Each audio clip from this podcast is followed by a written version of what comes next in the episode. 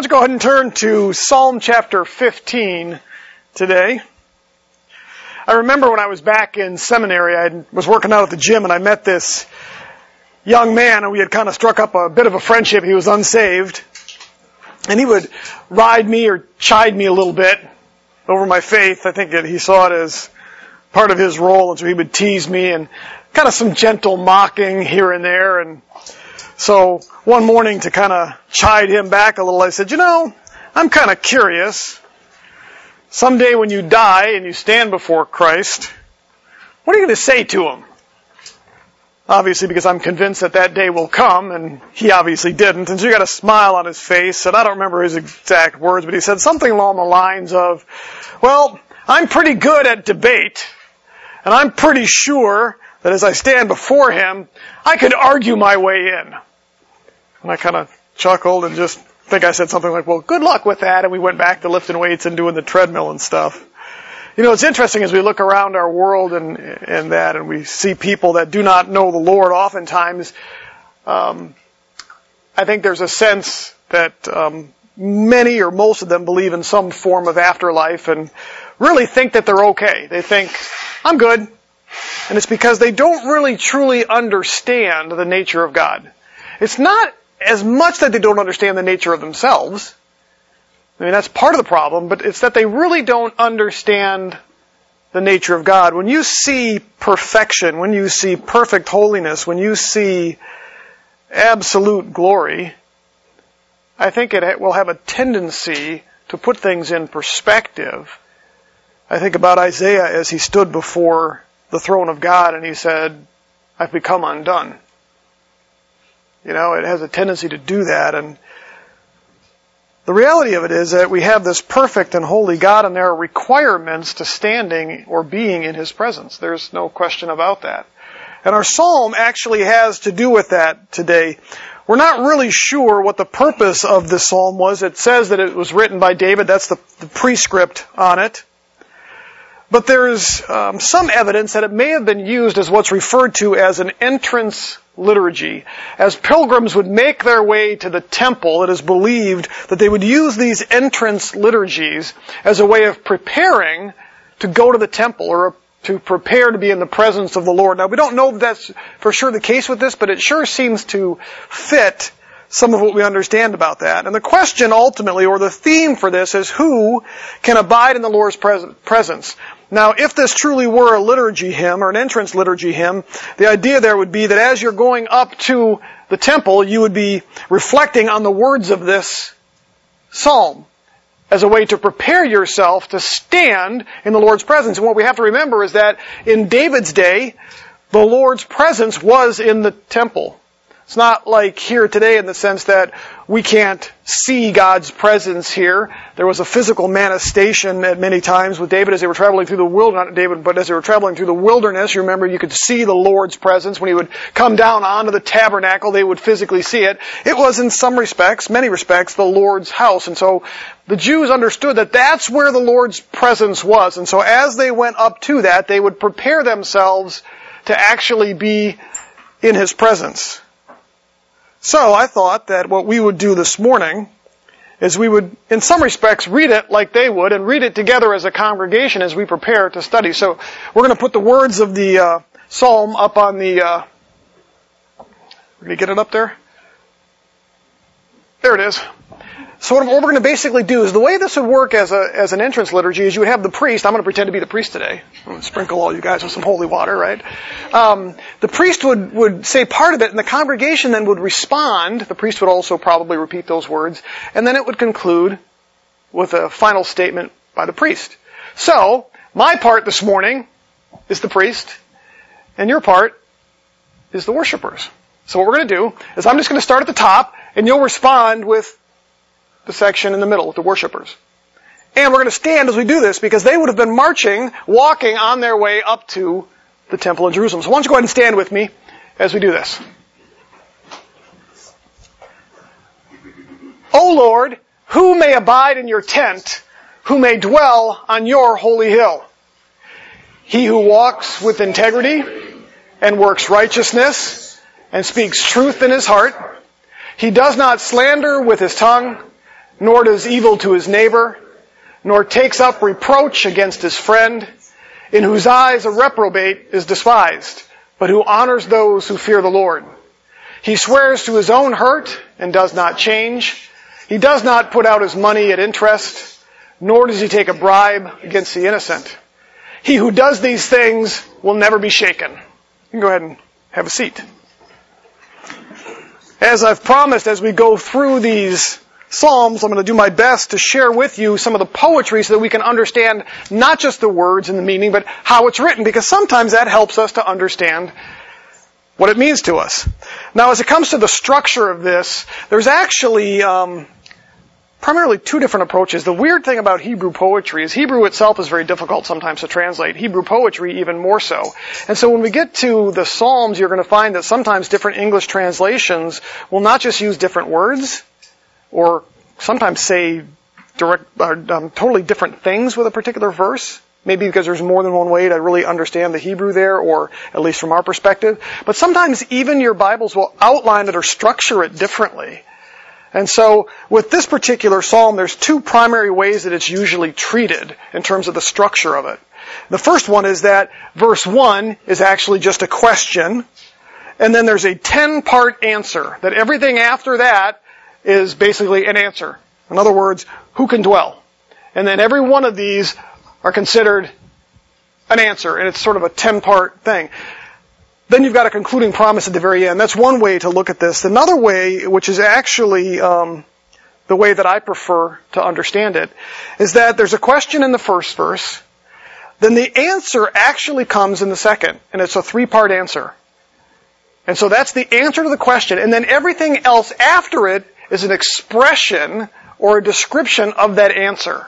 So in other words, he asks the question, he gives the answer, and then he tells us how that answer looks in real life. And I believe that that's probably a better way to structure this, this psalm. I believe that's the way David actually intended it. And there's all kinds of reasons why I believe that. I, I won't bore you with all the details. But that's the way we're going to approach it today. It's a question, and answer, and then a description how that works itself out in real life, what's practical about it. Now, in terms of the poetic elements of it, what's one of the, you're going to hear this word over and over and over again, and Dustin can't say it. But Hebrew poetry, remember English is all about rhyme. What's Hebrew poetry often about? What's the big word? Starts with a P. You got it. Well, what is it? Parallelism, absolutely. Parallelism. Listen, two things kind of go together, right? Now, the most common form of parallelism in Hebrew poetry is synonymous parallelism. Anybody know what synonymous is? Synonyms, you know what those are? Synonym means same, right? That's most common. And that's where the author will write a statement and then he follows up with another statement that just simply repeats it in the same way but uses different words. So they're both very positive. Okay?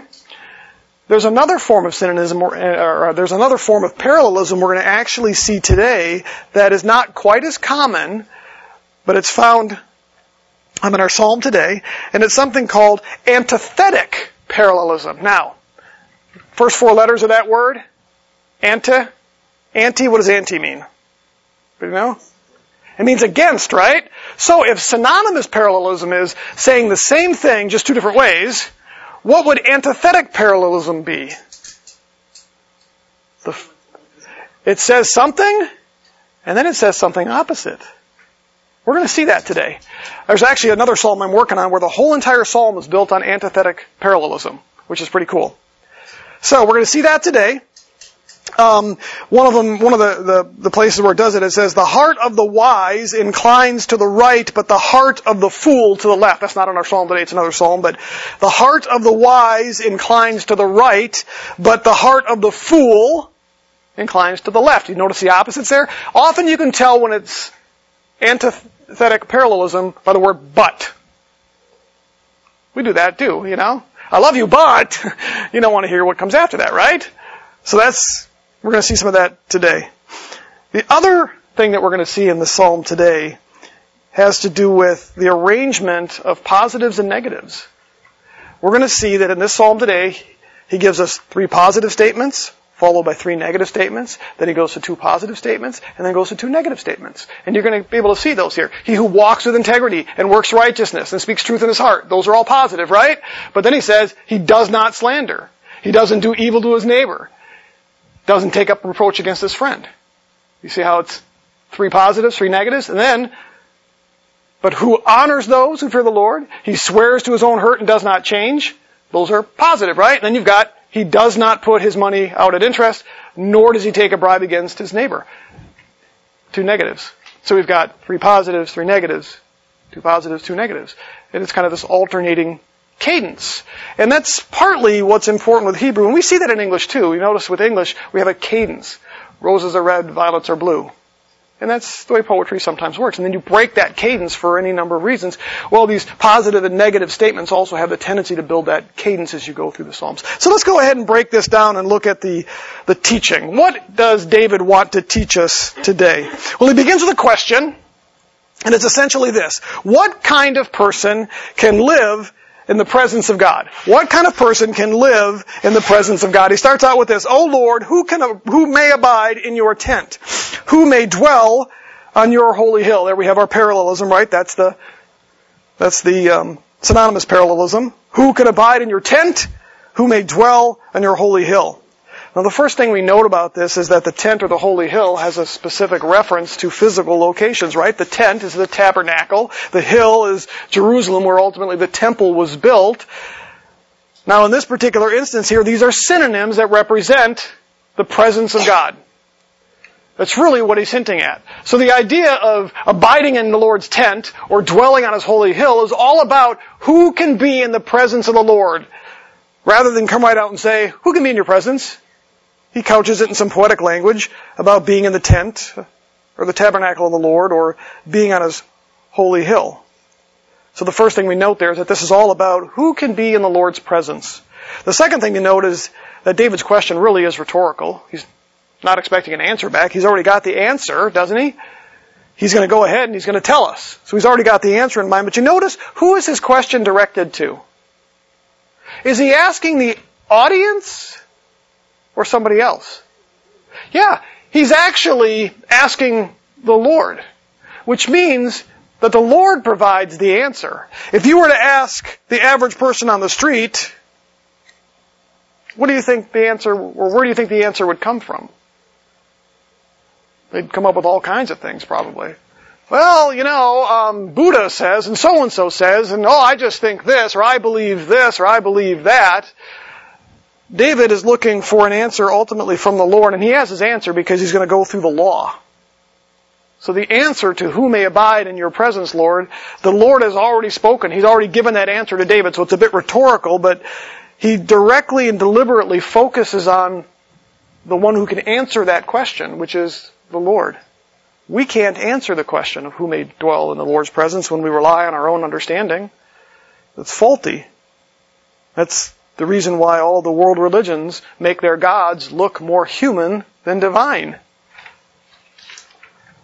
So, the second thing to note is that David's question is rhetorical here, but he's ultimately looking for an answer from the Lord. I remember, and I've shared this before, when I was recently saved, I went, I was Catholic, and I went to a Catholic priest on campus because I was struggling a little bit. I was raised Catholic, knew all the sacraments and all that, and was hearing something different from friends that I had met through Campus Crusade for Christ that had shared the gospel with me. I had seen a change in my life to some degree. So I went and I talked with a Catholic priest and I told him what had happened. Then he deliberately looked at me and he said, Oh, you don't need to be born again. You're Catholic. You were baptized. You got nothing to worry about. I said, I think I do. So I shared the gospel with him and he obviously didn't accept that and shook his head. He says, No, you're Catholic. You're good. That's man's ideas, not the Lord's ideas. And so what David's going to focus on here is who does the Lord say is able to abide in his tent? Who does the Lord say is able to dwell on his holy hill? A third thing to note is that David's immediate attention here is primarily on worship. Remember, if this were a liturgy hymn, if David wrote it for this purpose, they're marching up to the temple, and so his mind is primarily on who can go and worship. It's like us here this morning. It would be almost as if you got to the door and you said, hmm, Am I qualified to go in there and worship this morning? Now, we don't think that way typically because of our salvation in Christ, but for the Jew, it would have been much that way. I'm going into the Lord's temple. You know, when the high priest would go into the Holy of Holies, they used to tie a rope around him. You know why? Because if he died, he wanted his buddies to be able to pull his body back out. Because if he went in and he died, they weren't going to go in and get him. It's because they understood. I'm, I'm literally, I'm walking into the Lord's presence. This is where He sits. And so they would do the best they could to prepare themselves to be able to go into that. And so David's primary focus is on worship, but there's something else in the text that indicates that ultimately the question had to do with permanence. Who is able to permanently dwell? In the Lord's presence. There's an eternal element to this. David uses a particular tense here in Hebrew that implies that what he's talking about is not a completed action. It's something that is ongoing. And so another way to translate it is, who may continually abide in your presence? Who can continually dwell in your holy hill? Now we know David didn't go to the temple and stay there. He didn't live there. Samuel did in the Old Testament. But most worshippers didn't. They would visit the temple. But yet David says, who can continually dwell? So what does David probably have in mind? Most likely that continual, ongoing presence of the Lord in your life, but also there's probably an element to eternity here. Elsewhere in the Psalms, David actually ties this concept of abiding in the Lord's tent or abiding with the Lord to life after death. In fact, Psalm chapter, or Psalm 16 David uses almost the exact same language, but three times in that psalm he refers to doing it forever, for all eternity. He also in Psalm 16 refers to abiding in the Lord's presence as the opposite of living in Sheol, which is the afterlife. But in that case, where God does not dwell. And so David ultimately, even though the primary focus is on who can go and worship and be in his presence, quite clearly David to some degree had an understanding that no, this is, this is permanence. This is continually dwelling in the Lord's presence. There is an eternal element to it, but there is also an earthly element to it of being in the Lord's presence. In fact, James tells us, draw near to God and he will draw near to you. That's a thing here and now. He's not talking afterlife. David probably had something very similar in mind here. So who can continually dwell with the Lord's blessings and presence? Now the fourth and final thing I'll point out about this beginning is that when David asks, who? Who may abide in your tent? Who may dwell on your holy hill? Do you think he's talking about, you know, specifically which person here and there? Do you think he's talking about character? When he's asking this question, he's basically saying, what kind of character? The focus is going to be on who we are. What kind of people do we need to be to be able to dwell? Oftentimes when we ask the question who, we think of all kinds of other qualifications. We don't think of character. And David, that's really ultimately because what he's going to do is he's not going to say, well, it's the Israelite, and oh, it happens to be this tribe or that tribe. It's all going to be about character.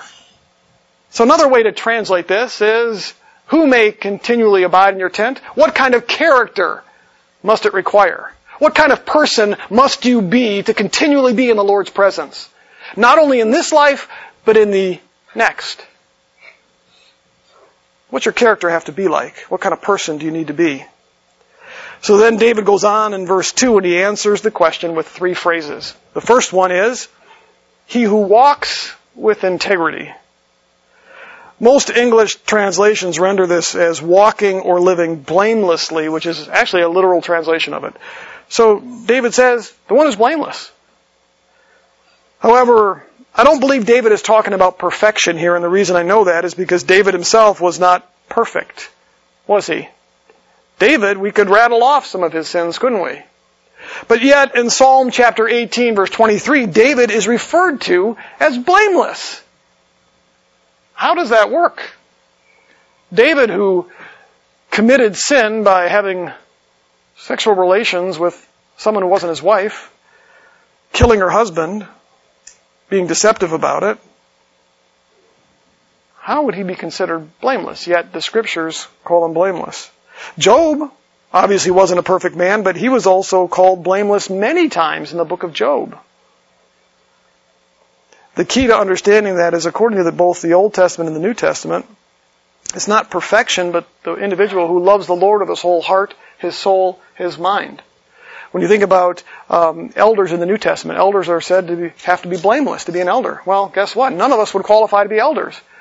But one of the ways that we stay blameless, if you will, is when we sin, we handle that sin biblically. And that's exactly what David did. When David was confronted by Nathan the prophet, he felt remorse, confessed the sin, allowed the Lord to cleanse him. And so when, da- when God refers to David as a man after his own heart and ultimately calls him blameless, it's because, not because he was perfect, but because he loved the Lord with his whole heart, mind, soul, and strength. And when he did sin, handled it appropriately before the Lord.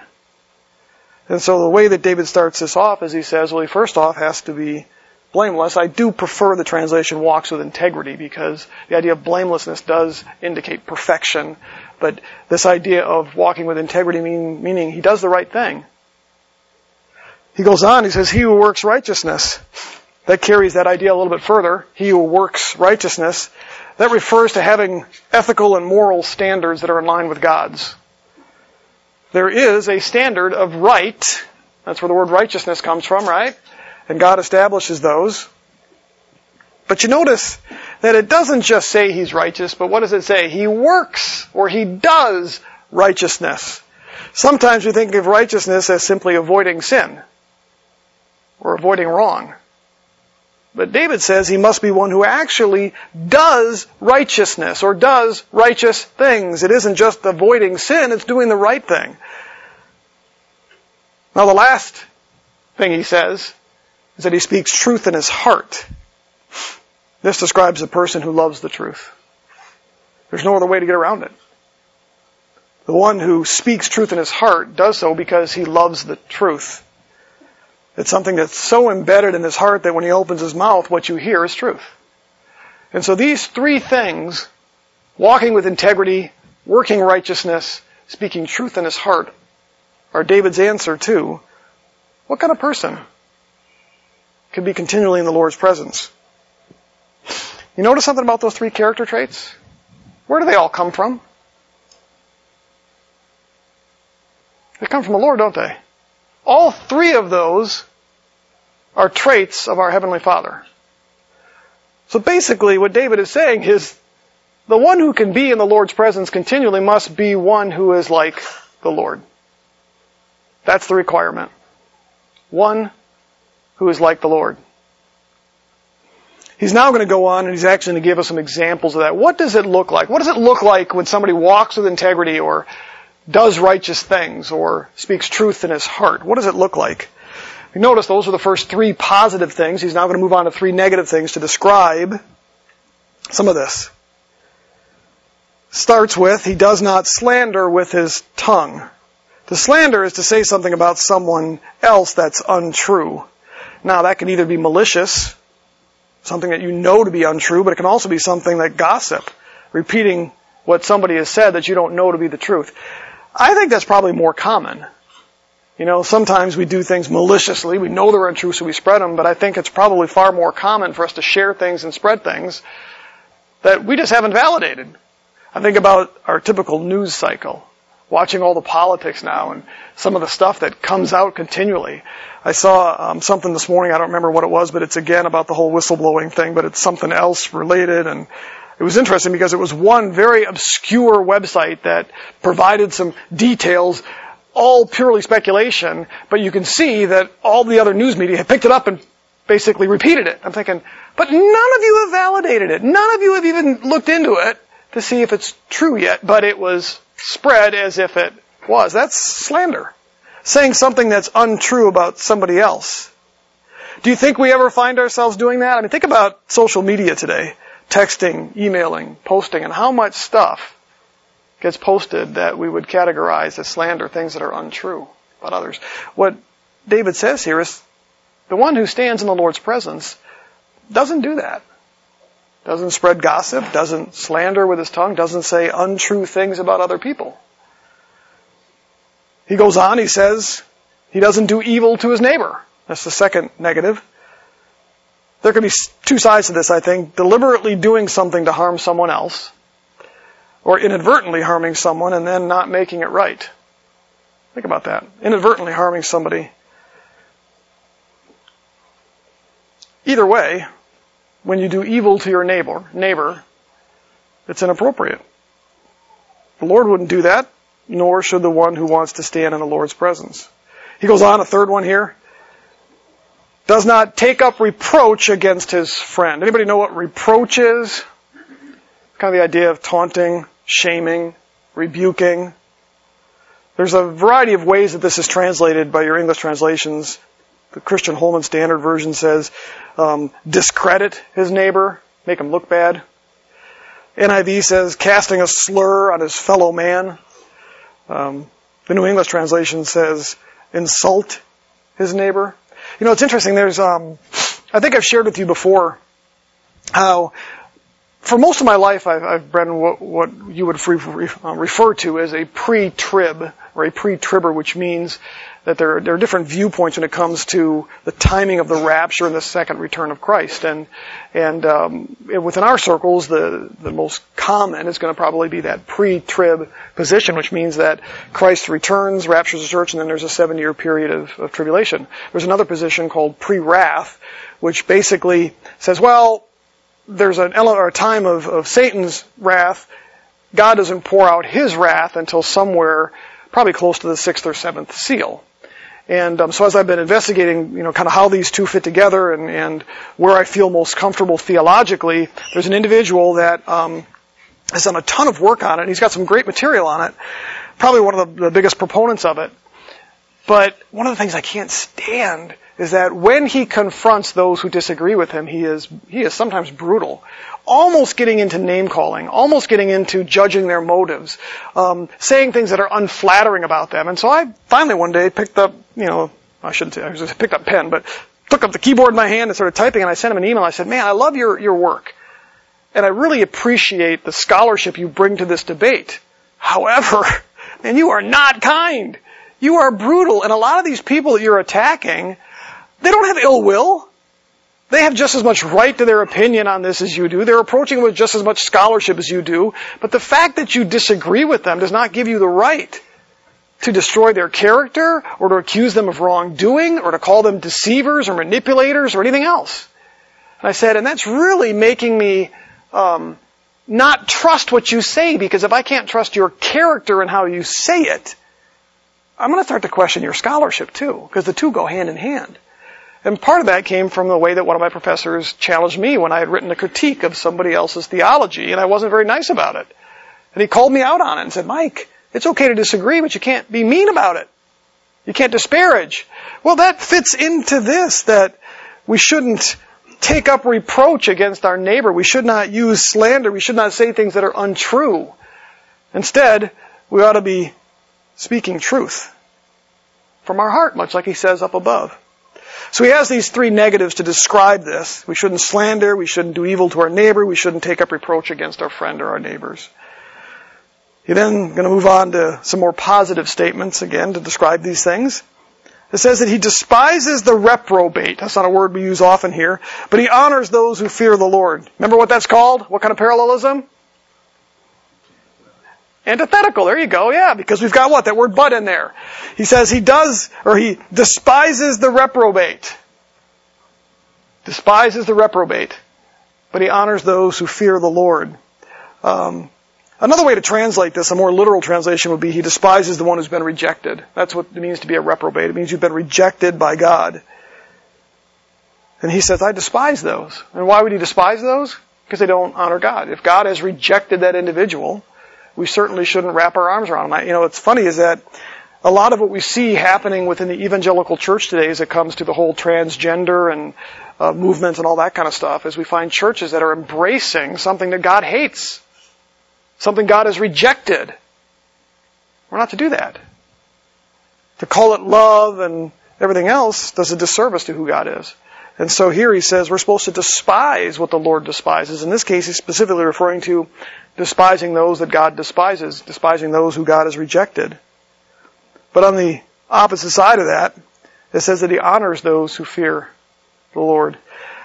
I get really disturbed sometimes when I see good, godly people that have that are expressing um, godly thoughts and opinions, and see how sometimes they're treated by the church. And I think, man, they ought to be honoring them. But quite the opposite is true. We have a tendency to honor the wrong people and dishonor the right people. And um, what David says here is no. Um, I despise those that the Lord has rejected. I despise those who teach things that the Lord rejects. And instead I honor those who honor and fear the Lord. I've Been working through another one of the Psalms where this pattern comes up quite a bit where David um, makes statements regarding how he just rejoices in God's people. Absolutely loves to be around those who fear the Lord because that's where his heart is. And that, in some respects, is what would be reflected here. He's saying the kind of person that can abide with the Lord is the one who loves and honors those who fear the Lord. We should desire to be around them. He goes on and he says he's one who keeps his word even if it costs him nothing, or costs him something. If you look at um, the next statement here, he swears to his own hurt and does not change. That's kind of a weird Hebrew phrase. It's a difficult one to translate, which is again why many of your English translations translate it differently. The New American Standard says he swears to his own hurt and does not change. The NIV says it's one who keeps his oath even when it hurts. I like that translation because I think that captures it very well. He keeps his oath even when it hurts. Other translations, uh, keeps his word, whatever the cost is another great translation. The New English translation says he makes firm commitments and does not renege on his promise. But again, I kind of like what the NIV does with that. I think it's more appropriate or more accurate that he keeps his oath even when it hurts. Even when it costs him something. You ever been in a situation where somebody has sinned against you? Whether it's financially or maybe emotionally or psychologically or other things and they owe you something? but you somehow work through that and you take that hurt upon yourself. You're willing to accept it and not hold the other accountable completely for it. It may not always sound appropriate to us, but isn't that the reality of it? You know, Jesus himself took our sins, even when he was being beaten and bruised and whatnot. He took whatever it cost. And in some respects, that's exactly what David is talking about here. In other words, he's more willing to take hurt upon himself when it allows him to remain living in or living with integrity and honor. I had a conversation this last week with somebody who's going through a very, very difficult time with his marriage. And um, he's been given some instructions and some direction by some attorneys on how to handle some things. And the caution that I kept giving him was, yeah, you're getting hurt. Um, but if to avoid some of that hurt, you're going to do things that would um, ultimately impact your relationship with Christ, maybe you shouldn't do them. In other words, you might just have to accept the hurt, if you will, um, by doing the right thing. Swear to your own hurt. Um, the last two negative things he says here. He doesn't put out his money at interest. That means he doesn't take advantage of those who are in need. The Old Testament actually prohibited charging of interest when lending to other Israelites. In other words, they could, if somebody was in financial need, they could lend them money, but they just couldn't charge them interest for it. It was forbidden. Today, that's standard practice here, right? Institutions lend us money, they charge us interest. But even our world, in some respects, understands that that's not always a good thing. Think about the um, charges against some credit card companies for the you know 24, 25, 26 percent interest and other fees and that that get tacked on. So even the secular world sometimes understands the danger of interest. Again, not that it's a terrible or rotten thing. They could charge interest to others, just not themselves. And the idea there was that if somebody came to you in desperate need, you were supposed to reach out to your brother or sister and care for them. And if you made a profit off of their hurt, that was something that was prohibited. The Hebrew word for interest comes from another word. That word is to bite. Isn't that kind of put it into perspective? To bite. So they come to you, they're hurting, they can't make their bills, maybe they, their crops didn't grow like they should, and they come to you for help, and you reach out and bite them by saying, sure, I'll help you at a cost. So he says that that's not what God's people do. I have a guy that I was in uh, seminary shortly before I was. He graduated, I think, the year that I started. I've mentioned it before. He's one of my mentors, was one of my mentors. I don't talk to him a whole lot at this point, but um, just because he's a whole different state. But one of the neat things I learned from him was um, he didn't have a whole lot. He worked as a newspaper circulation manager for a number of years. He was delivering newspapers for a while. Didn't make a whole lot of money. Lived in a trailer house.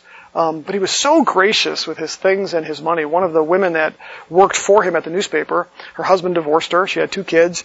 Uh, they only had one vehicle as a family. He took the vehicle, left her without. So this guy, Ben, I noticed one particular day had been driving the company truck a lot. And so I asked him someone, I said, where's your truck? And he's like, well, I don't have it anymore. I said, well, where is it? And he's like, well, I gave it to whoever, I don't remember even the woman's name at this point. I'm like, why'd you do that? He's like, because she needs a truck. I said, don't you need a truck? He's like, well, sort of, but that's why I'm using the company truck. He didn't lend it to her, didn't sell it, he gave it to her, gave her the title. Just gave it to her. I got to a point where I needed a, a printer for a lot of my seminary work. So I'd come into work one day and I mentioned to him that um, I was going to have to get a laser printer to be able to print some Hebrew text and some other things.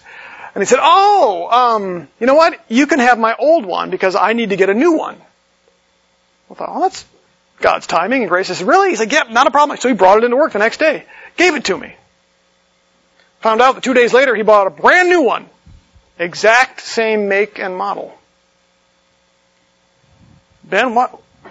You said you needed a new one. He goes, I did. like, but you had, you just bought the same one. He's like, right. And he always played coy. It was part of his personality and part of his humor. And I said, why did you give me yours and buy the exact same one? He goes, because I needed a printer. I'm like, you didn't need a printer, you had one. He goes, no, I needed a printer because I gave mine to you. That's the way he was. Um, I asked him one time if I could borrow five dollars for lunch, and he looked at me and went, "Nope." I thought, well, that's kind of rude. He reached in his wallet and he pulled out five dollars and he gave it to me. I said, "You just told me you wouldn't lend me five dollars, so I didn't lend you five bucks." Like, you just gave me five. And he goes, "Yes, I gave you five bucks." And I, I said, I'm, "I'm not getting this." And he's like, "I don't ever lend. I give." Because in, in Ben's heart, there was absolutely nothing he was going to do. When somebody was in need, if he could meet the need, he would meet it. He could have lent me the five dollars and charged me interest. I wouldn't do that, obviously. Um, he could have um, done something different with the printer, you know. But that's just not the way he was, and that's kind of at the heart of this. He doesn't take advantage of his friends when they're down. He'll meet the need when he can. He'll do quite the opposite of trying to make a buck off of his friends or others. The last thing that he points out here, the last negative, it says he doesn't pervert justice.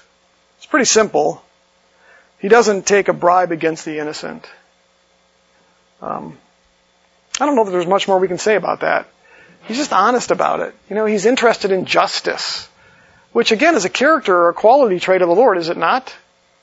Um, how many of you saw on the um, news this last week the the police officer who had, by her by her account, had come home and mistakenly gone into the wrong apartment, and saw a man in her apartment or in the apartment, and she pulled out her service revolver and she killed him. Discovered it wasn't her apartment. The man was innocent. He was a Christian man. He happened to be a worship leader at his church. Um, she claims she was confused, came in from a late shift, went into the wrong apartment, thought somebody was in her apartment, thought he was going to come at her. All the testimony, everything else, um, and then his young, his younger brother t- um, testified at her hearing for the for the um, penalty phase, and she was received, I think it was 10, 10 years in prison. Is that right, Dustin? I see him. Ten years in prison for what for what she had done. And so here's this guy's younger brother on the witness stand and tells her that he forgives her, tells her that she needs Christ, asked the judge if he could hug her, and the judge said yes. So he comes up off the stand.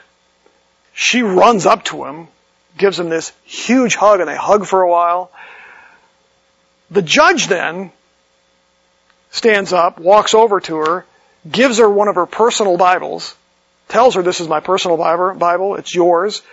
And you can hear the audio where she says, your job for the next month is to read right here, John 3.16, begins to explain that to her, gives her a hug as well. And yet we have people up in arms. Because they're more interested in judgment and payback than they are in real justice, mercy, growth, and change. Now, whether you believe her story or not, it's hard to imagine that she would just decide some night to come home and kill her neighbor. But the point that I'm trying to make is you've got this, this picture here where people do want justice, but sometimes our picture of justice is just warped. And we've got this great example of um, somebody who was given a penalty for what they did, but then forgiveness and what I'm going to call true justice extended to them. And yet people bristle at that.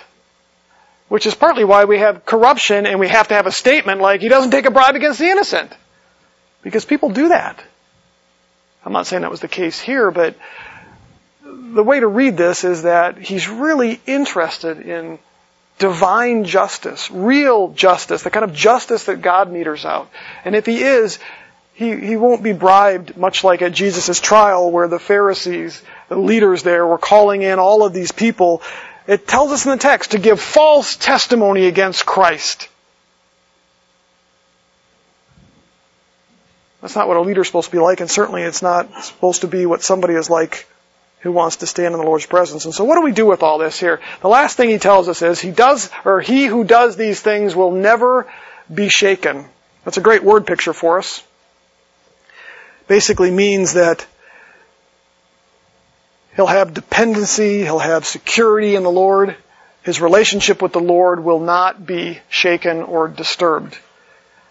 David uses it elsewhere to refer to the Lord as well throughout the Psalms that a man who is like this cannot be shaken, cannot be disturbed. So what do we do with this? One of the things I love about this psalm is that it was written by an imperfect man. It's a psalm in many respects that's about being perfect, isn't it? I mean, if you look at it, it's, he's supposed to be blameless.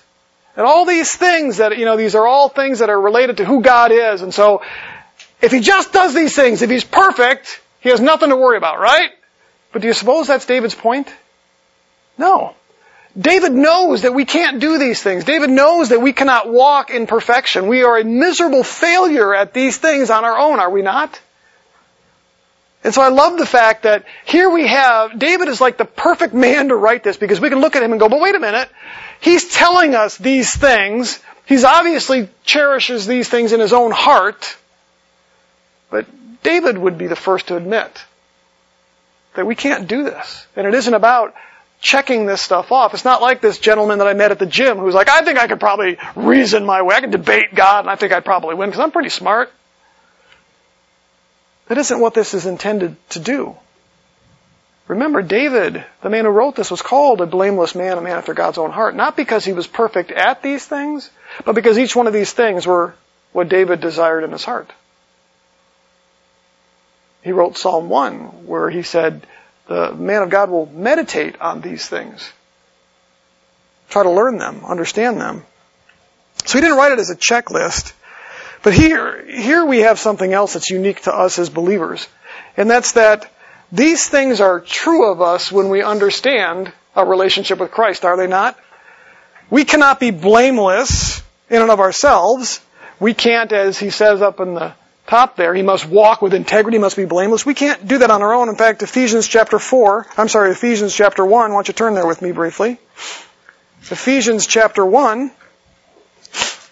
Ephesians 1 verse 4 says this, just as he chose us in him before the foundation of the world that we would be holy and blameless before him in love.